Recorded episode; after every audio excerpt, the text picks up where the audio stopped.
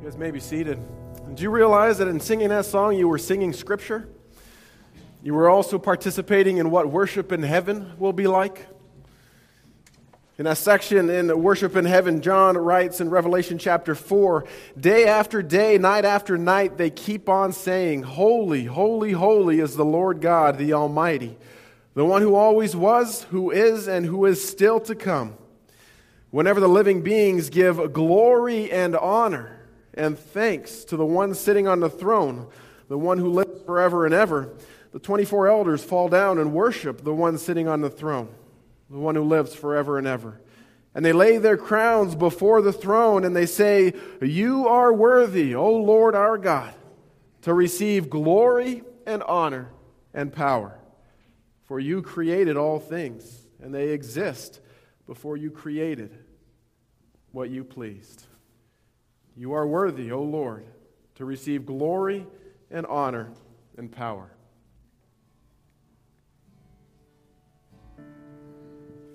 This is my story. This is my song. You know, at times in each of our lives, in the story that God is writing, He puts a little asterisk and says, hey, stop and, and pray for this part of your story. And we've, uh, we've had some of that in our body, some needs over this past week, past couple weeks that we should stop and pray for. Uh, I think of uh, my father in law, Roger, who I think most of you know by now, a couple weeks back, had a couple of strokes uh, that greatly affected his, uh, his right leg. Uh, we need to keep praying for him and, and what role this will play in his story. We need to pray for Lucille, who had shoulder surgery this past week. pray for healing for her. We need to pray for the Palmers, uh, a long-time part of our, of our body, who have had a, a difficult go of it this past week. Uh, we could pray for Orville, who was traveling, creating uh, memories in his story and connecting with others uh, previously in his story. Uh, we could pray for Bill Mortensen, who has been battling sickness again, just, you know, a little sniffles. Uh, it's been kind of a difficult winter for him. We'll pray for you. And I'm sure there are countless others that we could pray for as God continues to write our story. Uh, we're going to hear another person's story here in just a little bit, but I want to go before the throne of God and, uh, and pray for those that we have just mentioned. Lord God, I thank you that uh, we get to be part of your story. I thank you that when you chose to begin, uh, when you chose to create, uh, you chose to create with us in mind. You wanted to be in relationship with us. You wanted to to have us commune with you day in and day out. Lord, even though that was affected by the fall, by, by man's choice to, to, to, to not follow your, uh, your regulations, I thank you that you still, to this day, are choosing to be in relationship and walk with us. You're still choosing to, to write our stories. God, this morning I think of Roger and uh, this new chapter in his life as he is uh, recovering from these two strokes a couple weeks back. Lord, I, I thank you for uh, just personally my ability and my family's ability to be able to walk closely with him in this. Uh, and Lord, I pray for healing for him. Lord, I pray that uh, over these next weeks and months that you would help him regain strength in his leg, that you would help him regain confidence in walking. And Lord, I pray that you would bring a full and complete healing I pray that, that you would provide wholeness to him. Lord, in body, yes, but in mind and spirit as well. Lord, we lift up Lucille, who this week is recovering from uh, shoulder surgery. I'm grateful, Lord, that we have doctors who can go in and, and fix things. Lord, ultimately, though, we realize that you are the healer, the great physician, and that it's going to be your touch that, that, uh, that heals Lucille's shoulder.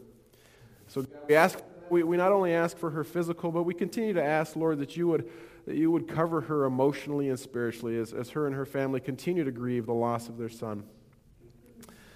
Lord, I, I ask your hand over the situation with the Palmers, with Bruce and Billy. I pray that uh, your will would be done. Uh, Lord, I pray ultimately that unity would take place uh, and that a peace would take place, one that only you can provide. Lord, I pray for healing for them in, in the wounds that they, uh, that they incurred. And I pray for emotional healing as well. Uh, Lord, I pray for healing for those that did this to them as well. Uh, God, I see them as the orphans and widows ones whose, whose parents may not have loved them enough or kicked them out of the house or they didn't receive something. They didn't receive a, a direction towards you. So I pray for those that, that, that uh, took part in this. Uh, bring healing to them as well, Lord God. Lord, I pray for Orville as he's traveling. I thank you for him, for the value he is to this body. I thank you for the way he is an integral part in each one of our stories. I pray that the memories he is creating now uh, tie back to those he has had in the past and also uh, will look towards future memories. So, God, keep him safe as he travels around. Lord, for Bill and, and for others who have been battling sickness this, uh, this winter, I pray for healing. I pray for your touch. I pray for a comfort. Um, Lord, you never tell us that life is going to be easy, uh, and yet you tell us that we can find our strength, our hope uh, in you. I, I, pray, Lord, that you would uh, fully heal Bill's shoulder from surgery uh, earlier this uh, or late last year. I pray that you would heal his body from whatever colds or, or sickness he has. Lord God, I ask that you would heal us as a body as well. Uh, that the areas that where we are sick, where we are ailing, where we fall short of you, I pray that you would reach down and touch. Uh, Lord, we may not even know certain areas where we are sick. I pray that you would point those out. And God, may we come to you for healing. Jesus, I look forward now to hearing the part of the story that you play in Richard's life. I thank you that we as a body get to have a, a, a part in, uh, in his story as well. Lord God, I thank you that he is one of us. I thank you, Lord, for the story that is still being written. God, be with us as we converse about that. We pray this in Jesus' name. Amen. Richard, I'm going to have you come forward and have a seat. Uh, for those who haven't been here in the last couple of weeks, we have been sending people. We've been intentionally commissioning them to live life on purpose. Jesus said, As the Father has sent me, so I am sending you. And we're simply recognizing where God has sent us. The, the last couple weeks, you've realized that it's being sent to where we already are. Uh, sometimes we get sent overseas. Bless David and Shelly Midkiff. You guys are, are answering God's call. Are you here? They're not here. Ah. Okay. Well, we, we want God's part in their story too, as they uh, are now a couple weeks overdue. But we're also recognizing that God calls us exactly to where we are. And sometimes uh, we, we sense we have this call, and we, we start taking steps towards that, and God says, wait, maybe it's a different direction. Richard, why don't you uh, why don't you talk to us a little bit, maybe about what you first thought God calling you to, and now where uh, He is He is uh, you really sense Him calling you to to be sent now. Talk out, yeah, out here so we can hear you. Um, when I first started at the church, I was actually helped James with the youth. Um, we went to forklift, and uh, then I went over and helped Riley with uh, Opportunities Unlimited with the troubled teens. And then, uh, well, I got in trouble.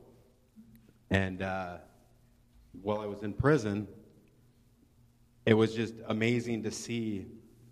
We started with five people in uh, Rock of Ages there was five of us, and within two months we had 60 people in there. Mm-hmm. And as you're walking out of the chow hall, everybody's, you know, God bless you, God bless you, God bless you. And while you're in prison, Christians are looked down upon. I mean, they're, they, they look down at you. But all of us had such a great walk in there. I mean, it was amazing. And uh, as for my story, everything was denied for me work release, parenting program. I mean, just they took everything, well, at least I thought, and I just kept praying and praying and praying on it. And uh, I got six months short, and I went in for a review, and I left the office, and I'm like, well, you know, I'm going home in six months, so I'm home. It don't even matter.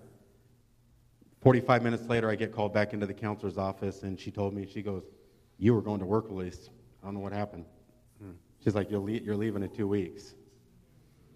And I was just like, you know, and I mean, so I feel my, my calling is to go and try to start helping other people as a, in the jails, which I've talked to my probation officer, and he's going to try to help set it up where I can go in through the visiting rooms and pray, I pray with them and just tell them my story because I mean, if I can do it with the faith of God, anybody can do it because I mean I've went I've been down that road, and I mean, I'm doing fairly okay. Amen. Amen. Many years in and out of jail. Yeah, I've done Yeah. altogether, I think, 16 years. Okay. And God is calling him back. You know, Ron Curry goes in every week. And yet, bless Ron's heart. I love you, Ron. Are you here? Oh, I'm, I'm 0 for 2. Ron does phenomenal ministry in there. He really does. He was in there with me. He'd come in with me and make sure he was on my floor, and we did Bible studies and everything while I was Yeah. in the county. It's going to be different, though, for Richard to look somebody in the eyes and say, I've been where you were. Not just over a weekend, not just over a week, but I've been where you were. So, as one of us, we want to send Richard. Now, what that looks like, you know, that may take a few, a few weeks, a few months to actually get it going. So, we need to be in prayer that God would open doors, that God would allow the justice, the justice system to say, all right, Richard has a place here. You know, whatever ways we can help, we'll, we'll definitely, uh, we'll definitely uh, procure Ron's help. But we want to send you to that. And we want to, as a body, cover you in prayer because we recognize that that's a place that is part of your story that, that has dangers as well as potential joys. So uh, I'm actually going to ask Mike Crouch to come on up and pray for him. I'm asking Mike because uh, you guys have heard me talk about Gary and Sam and the relationship that they're walking, this, this kind of mentoring, discipleship, life on life relationship.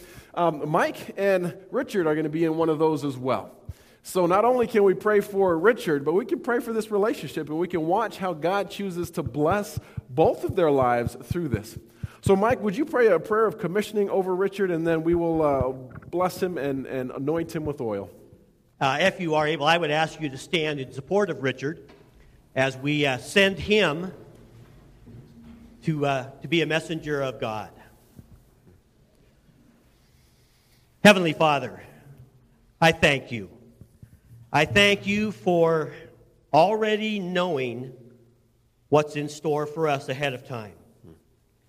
God, we, uh, we don't always understand what we go through. But uh, I truly believe that, uh, that you do these things to prepare us to teach others and to preach to others and to help them reach a saving knowledge of Christ Jesus. And so I pray this feeling well assured that this is what you've done in Richard's life. Father, open doors, prepare minds and prepare hearts, and make yourself known in a way that Richard can't doubt that this is what he's supposed to do. Father, we, uh, we've walked this walk with Richard and, and his family, and we, uh, we, as we stand, are showing our support for him. And so, Father, now we send him, we commission him to be your messenger. All these things we say in your name. Amen. Amen. Amen. Richard, I want to anoint you with oil as you have felt called and sent by God, we as a body, with you as one of us. We anoint you in the name of the Father, the Son, and the Holy Spirit, and send you in his name. Amen? Amen. Amen. Invite the ushers forward, and we will continue our worship in, in giving and in song. Lord God, thank you that we have the opportunity to give back to you. We realize we can worship in song. We realize we can worship in community. We also realize we can worship in giving. So we ask that we would do that out of a worshipful heart. We pray this in Jesus' name. Amen.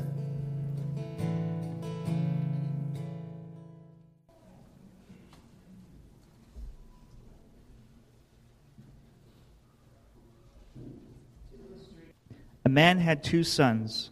The younger son told his father, I want my share of your estate now before you die. So his father agreed to divide his wealth between his sons. A few days later, his younger son packed all his belongings and moved to a distant land, and there he wasted all his money in wild living. About the time the money ran out, a great famine swept over the land, and he began to starve. He persuaded a local farmer to hire him, and the man sent him into his fields to feed the pigs. The young man became so hungry that even the pods he was feeding the pigs looked good to him. But no one gave him anything. When he finally came to his senses, he, came, he said to himself, At home, even the hired servants had enough food to spare, and here I am dying of hunger. I will go home to my father and say, Father, I have sinned against both heaven and you, and I am no longer worthy of being called your son. Please take me on as a hired servant. So he returned to his father, and while he was still a long ways off, his father saw him coming. Filled with love and compassion, he ran to his son, embraced him, and kissed him. His son said to him, Father, I have sinned against both heaven and you, and I am no longer worthy of being called your son.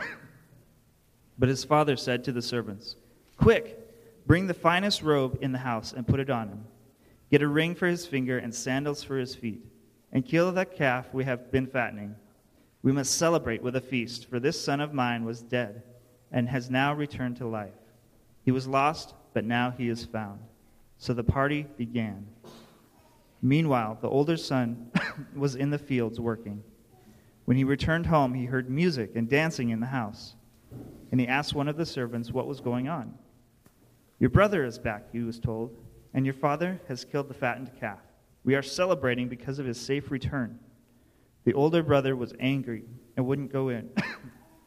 his father came out and begged him, but he replied, All these years I've slaved for you and never once refused to do a single thing you told me to. In all that time, you never even, even gave me one young goat for a feast with my friends. Yet when this son of yours comes back after squandering your money on prostitutes, you celebrate by killing the fattened calf. His, his father said to him, Look, dear son, you have always stayed by me, and everything I have is yours. We had to celebrate this happy day, for your brother was dead and has come back to life. He was lost, but now he is found. Tim, thank you. Thanks for uh, battling through that, even with a little cough. This may come as a, uh, as a bit of a surprise to you guys, but I am not a hugely externally emotive person. My wife's laughing. What does that mean? It means I don't typically have huge emotional swings. If I'm happy, it's there. Okay? And if I'm sad, it's there. Did you catch it? I know people who have the opposite. You know, if they're happy, they're here. If they're sad, they're here. And they're usually somewhere in between. I'm not claiming one is better than the other. I'm just saying that I am not normally an externally emotive person. To illustrate that, at some point over the last nine months, I have been excited.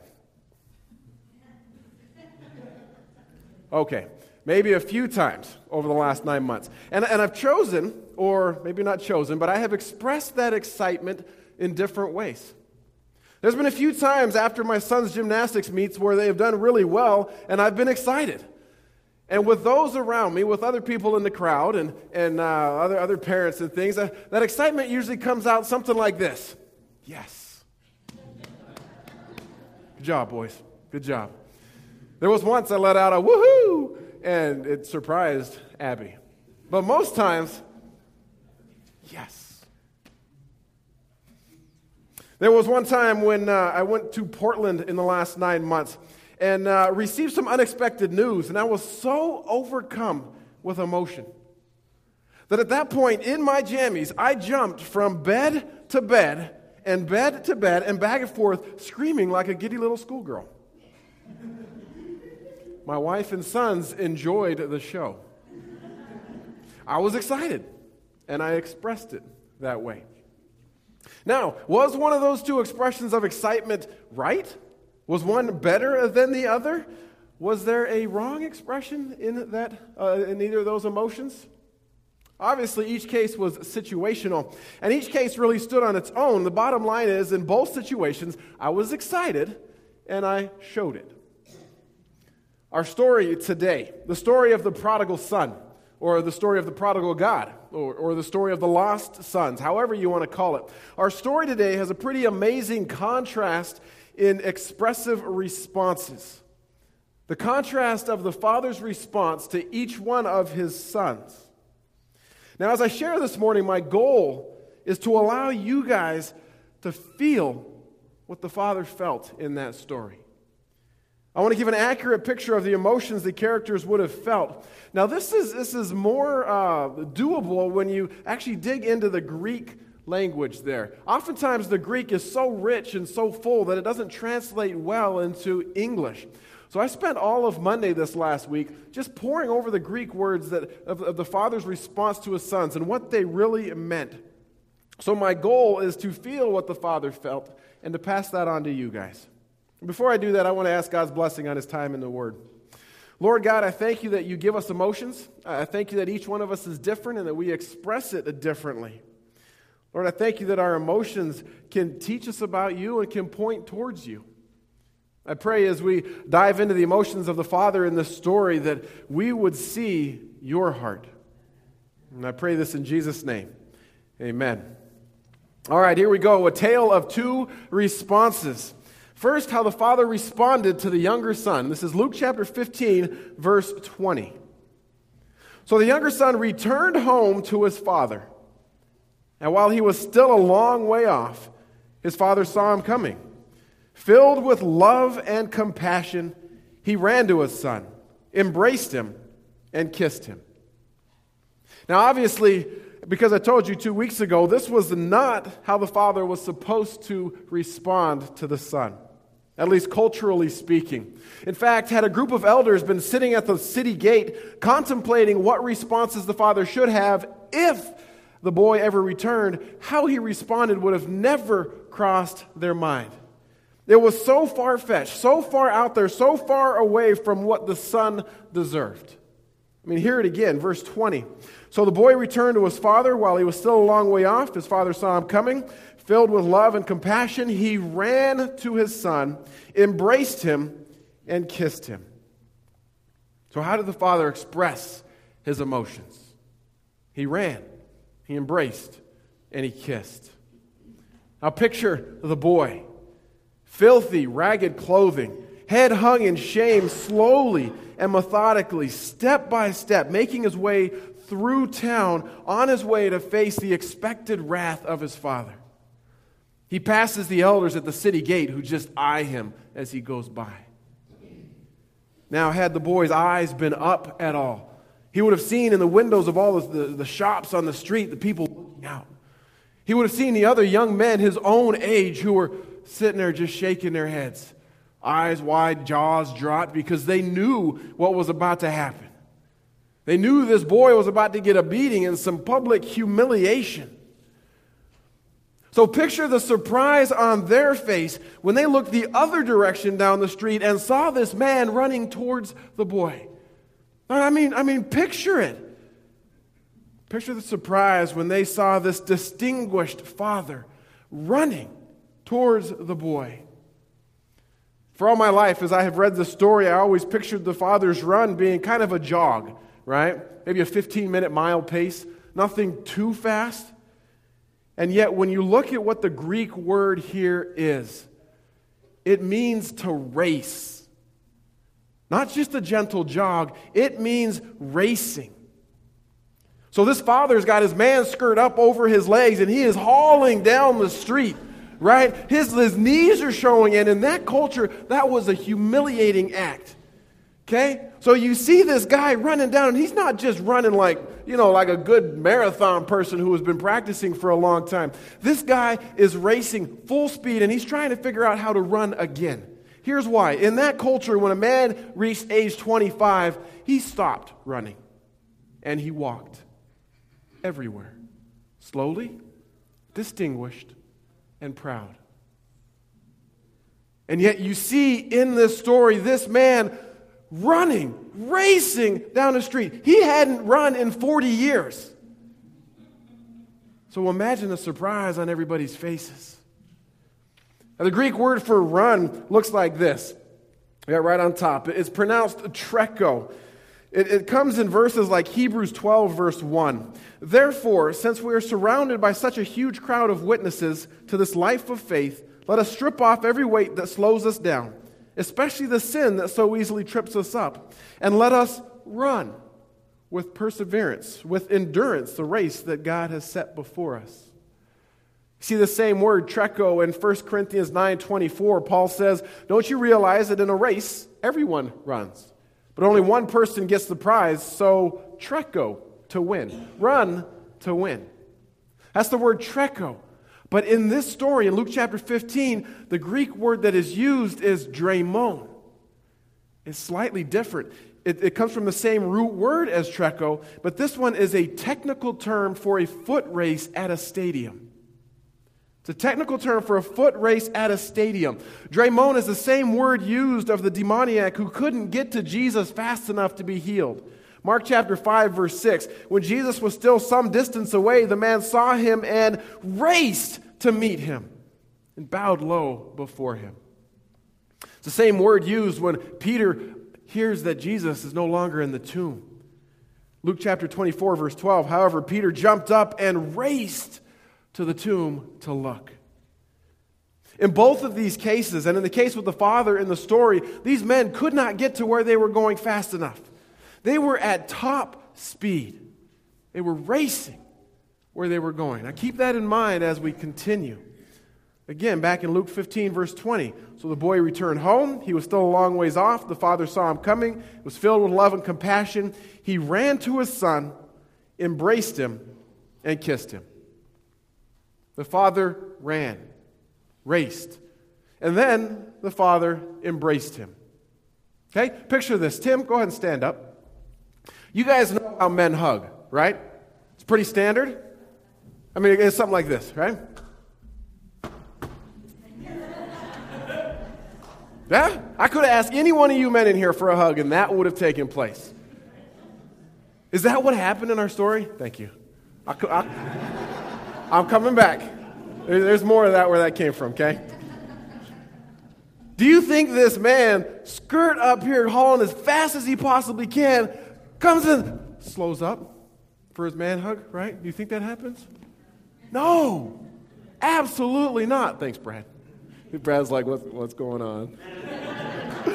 I don't know this guy very well. The Greek word used here for embraced is epipiptu, and it literally means to fall upon. It literally means to fall upon. Three different uses of this word in the New Testament. We'll look briefly at each three. In the book of Revelation, the author is speaking of two witnesses who had been dead for three and a half years. Listen to what happens. Revelation chapter 11, verse 11. But after three and a half days, God breathed life into them, and they stood up. Terror fell upon all who were staring at them.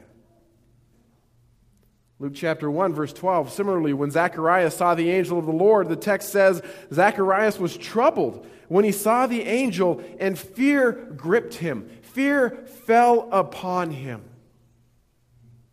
Have you ever had fear fall upon you? I have. I have. I was coming out of the Wyoming wilderness after leading a backpacking trip with high schoolers, uh, a wilderness where there was absolutely no cell phone coverage. Okay? And we got in the van and we were starting to drive back on I 90 towards Billings, still about 100 miles out. You're going up and over these little rolling hills. Cell phone coverage even then was spotty. But at the top of one of those little hills, my phone buzzed and it said, You have four messages. Oh, great. You know, I'd been in the wilderness for a week or so. So I, I, I dialed it in. It's like, okay, what's going to happen? And, and, the first message in this frantic voice by Abby, who's still in, in Chicago with Sam James, James, Sam's not breathing. He's on the floor. Click, click. And the service dropped because I was dropping down a hill.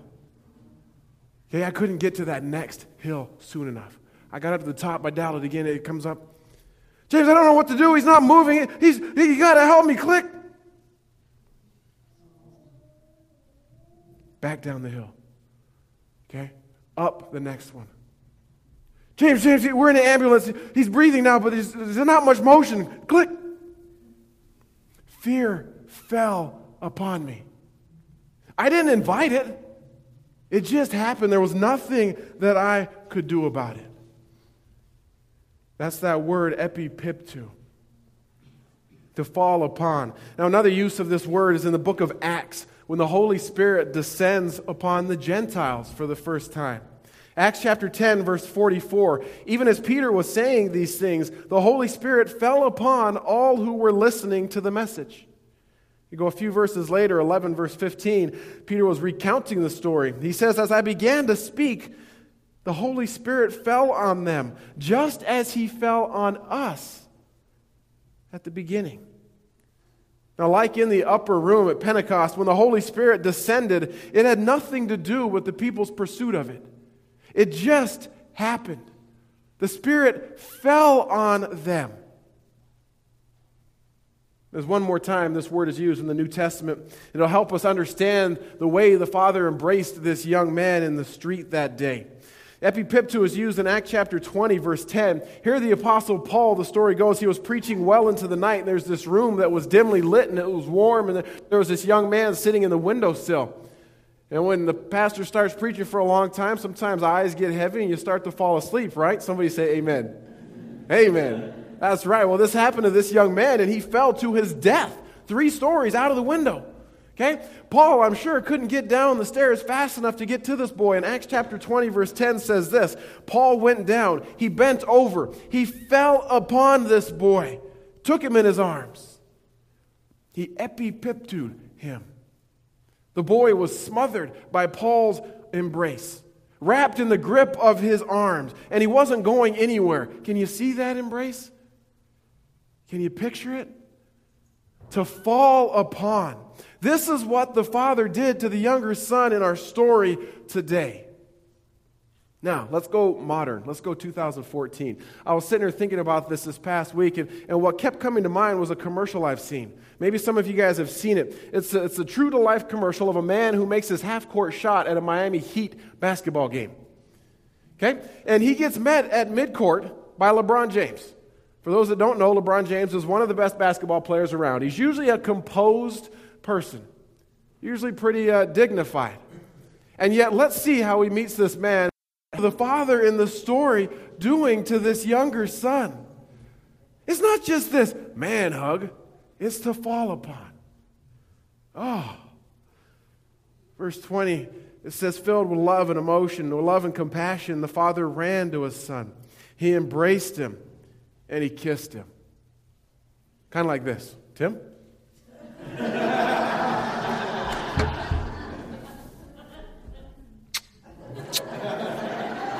Thanks. Don't, hey, don't go anywhere. Okay? The man had run full speed, raced to his son, fell on him, and then went in with his nice little, right? Or you can sit down for just a second.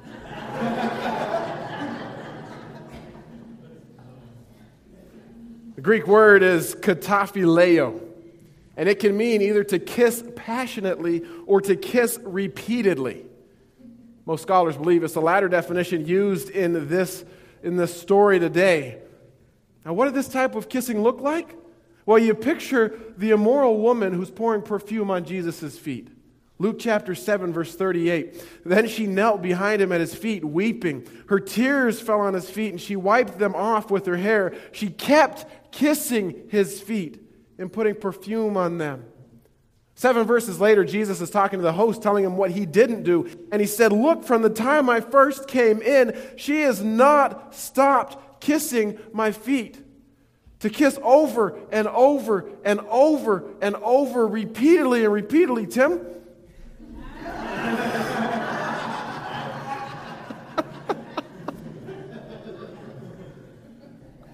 What a response to that younger son.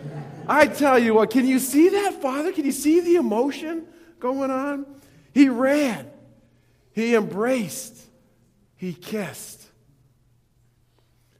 We're looking at a tale of two responses from a father in our story this morning. We've just seen a pretty impressive show of unfiltered emotion.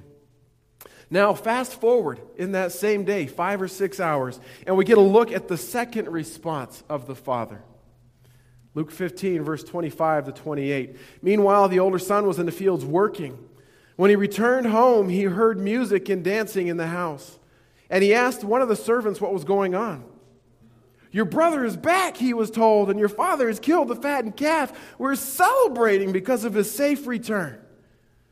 The older brother was angry and wouldn't go in. His father came out and begged him. His father came out and begged him. Once again, like the response to the younger son, the father should have taken some pretty harsh actions against this older boy. Now, I'm sure the guests in the house watched as this event unfolded. They may have heard the announcement that the son was coming in from the field, and they may have all waited in anticipation of him entering the celebration, greeting each one of them, and, and then celebrating with them. And then imagine the tension in the room when someone came up to the father and said, Hey, hey, he's not coming in. He's refusing to come in. You kind of hear the music slowly fizzle out. I imagine the tension was so thick you could have cut it with the knife that was used to kill the fattened calf. And I imagine as the father, this time, very intentional, very regal, walked out the door to his son.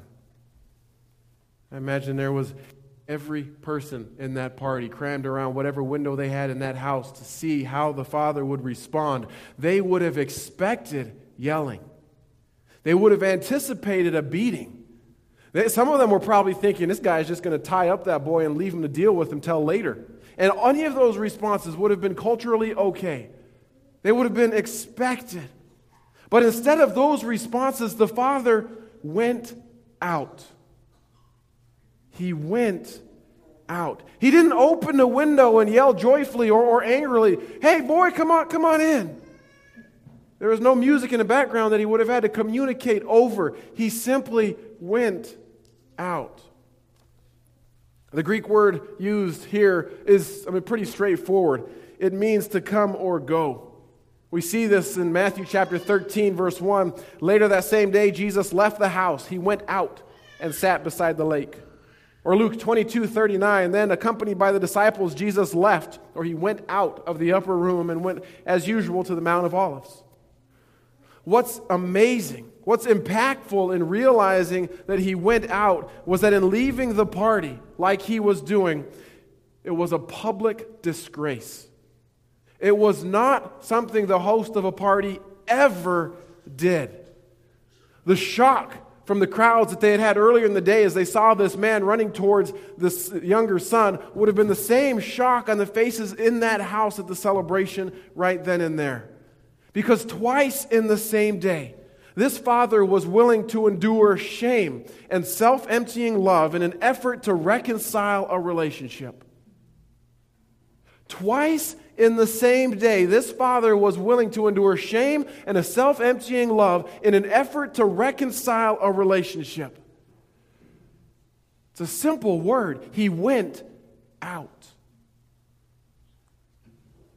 Verse 28 again. The older brother was angry and would not go in, so the father came out and begged him.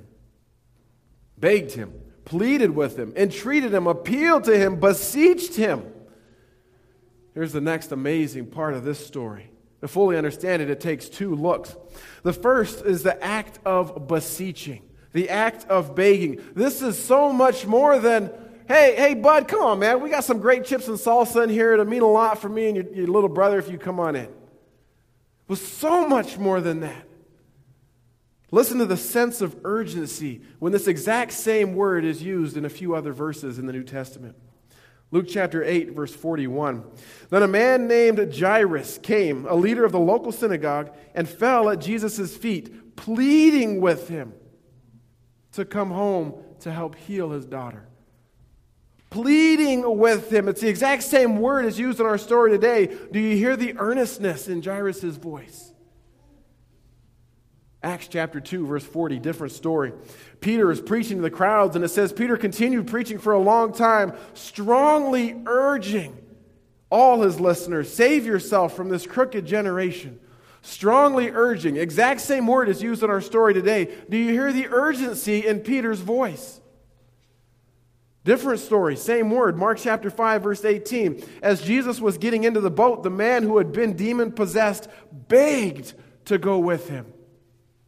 Same word, exact same word. Jesus, you've changed my life forever. Don't leave me here. Don't go on without me.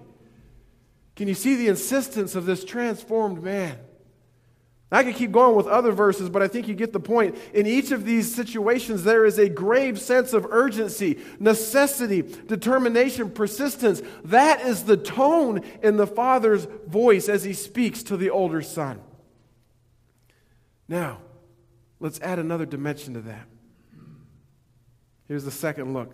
Verse 28, the second half, it says, He came out and begged him. Begged or beseeched in the Greek is a compound word. For those English majors, you know what that is. The root of it is kaleo, it means to call. Now, that meaning can change drastically by the prefix you add to the word. Let me show you what I mean.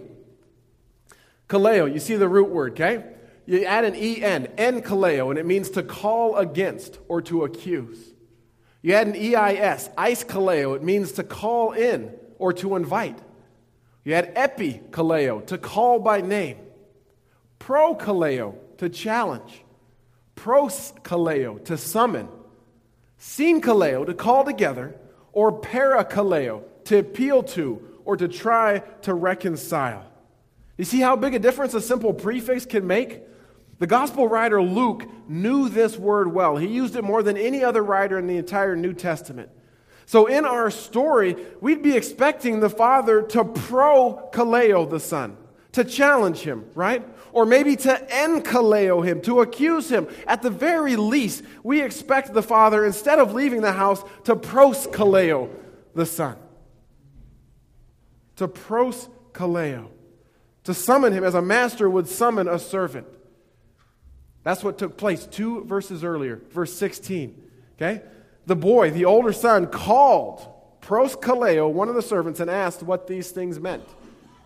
Now, when a master summoned a slave, summoned a slave like described in this verse, there's a certain type of posture that took place. The master faced the slave. Okay? Like this. You guys know Dwight Spots, right? Any of you ever had him go like this to you? Those that have, you know what he's talking about, okay? Dick shaking his head. It hurts, okay? He's not saying he's mastering your slave, but it's that type of posture, eyeball to eyeball, okay? And in that situation, our situation in the story, the, the servant would have come and he wouldn't have, he wouldn't have looked up at the older boy. He would have had his eyes down the entire time.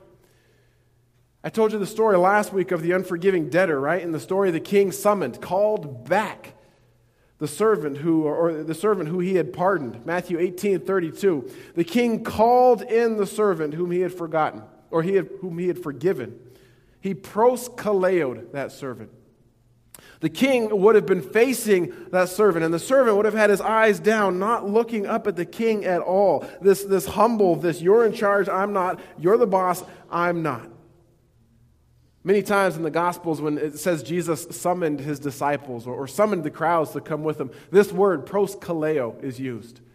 It's like a teacher student, uh, a teacher student idea, a master learner body position. In chapter 15, verse 28, when the Father begged the Son, proskaleo was not the prefix, it was para kaleo, which you probably already realized by looking at that. Para kaleo.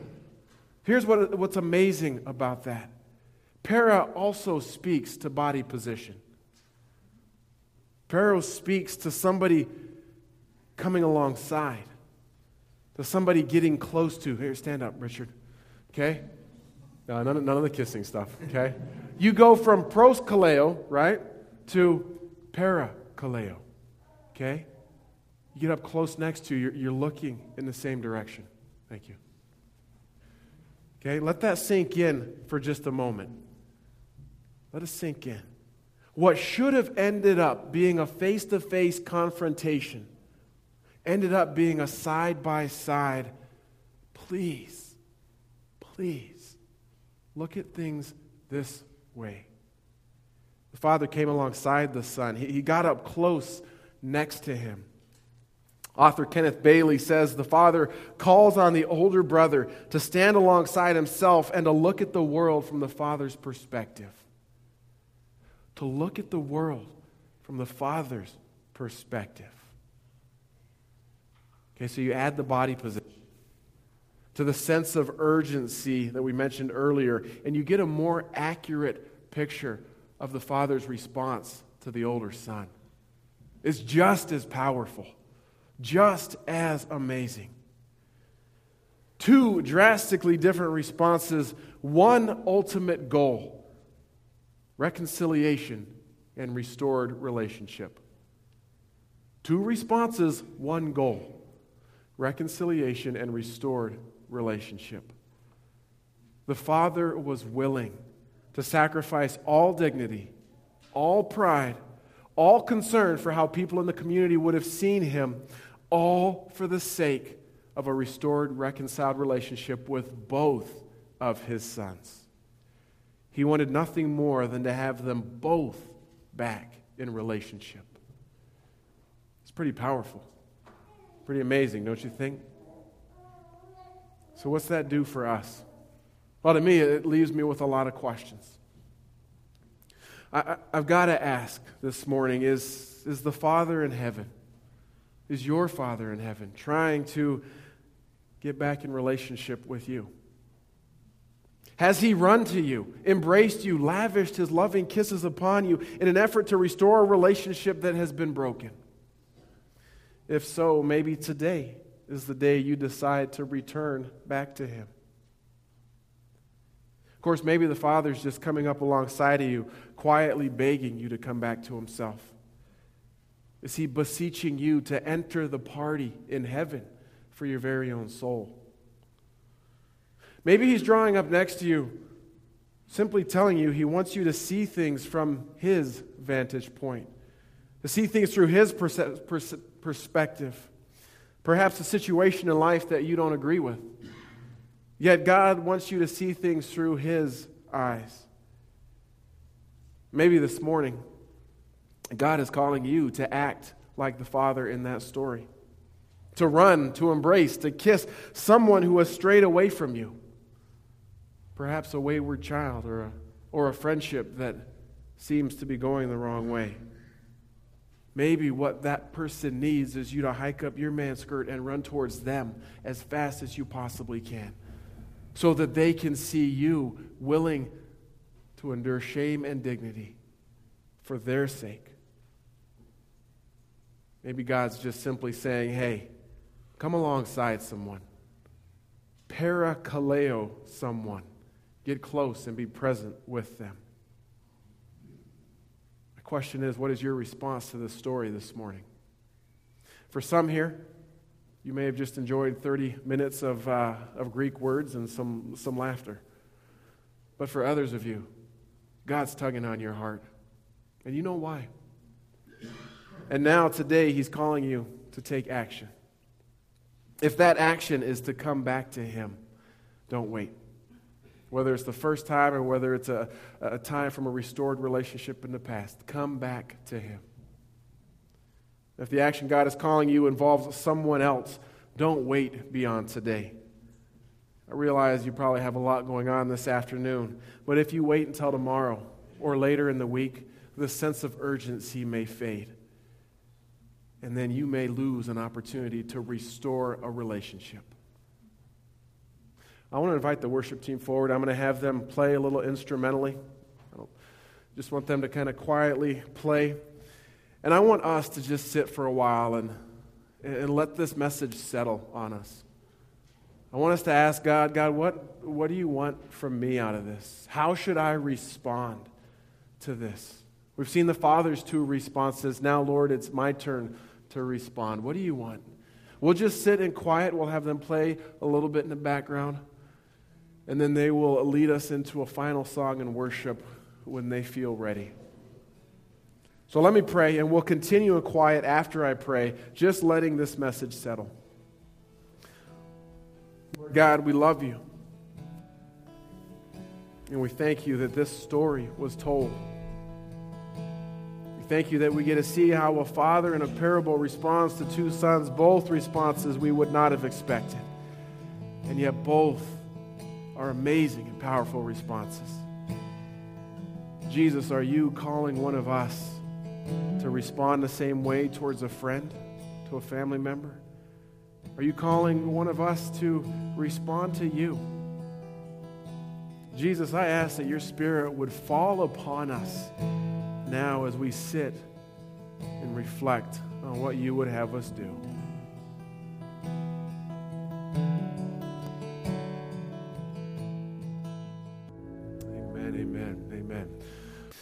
May the God who runs, embraces, and kisses bless you and protect you this week.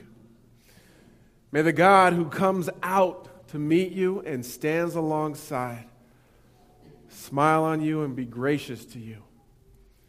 May the God who urgency and passionately wants to be in relationship with you give you his favor and show you his peace this week. Amen, amen. and amen.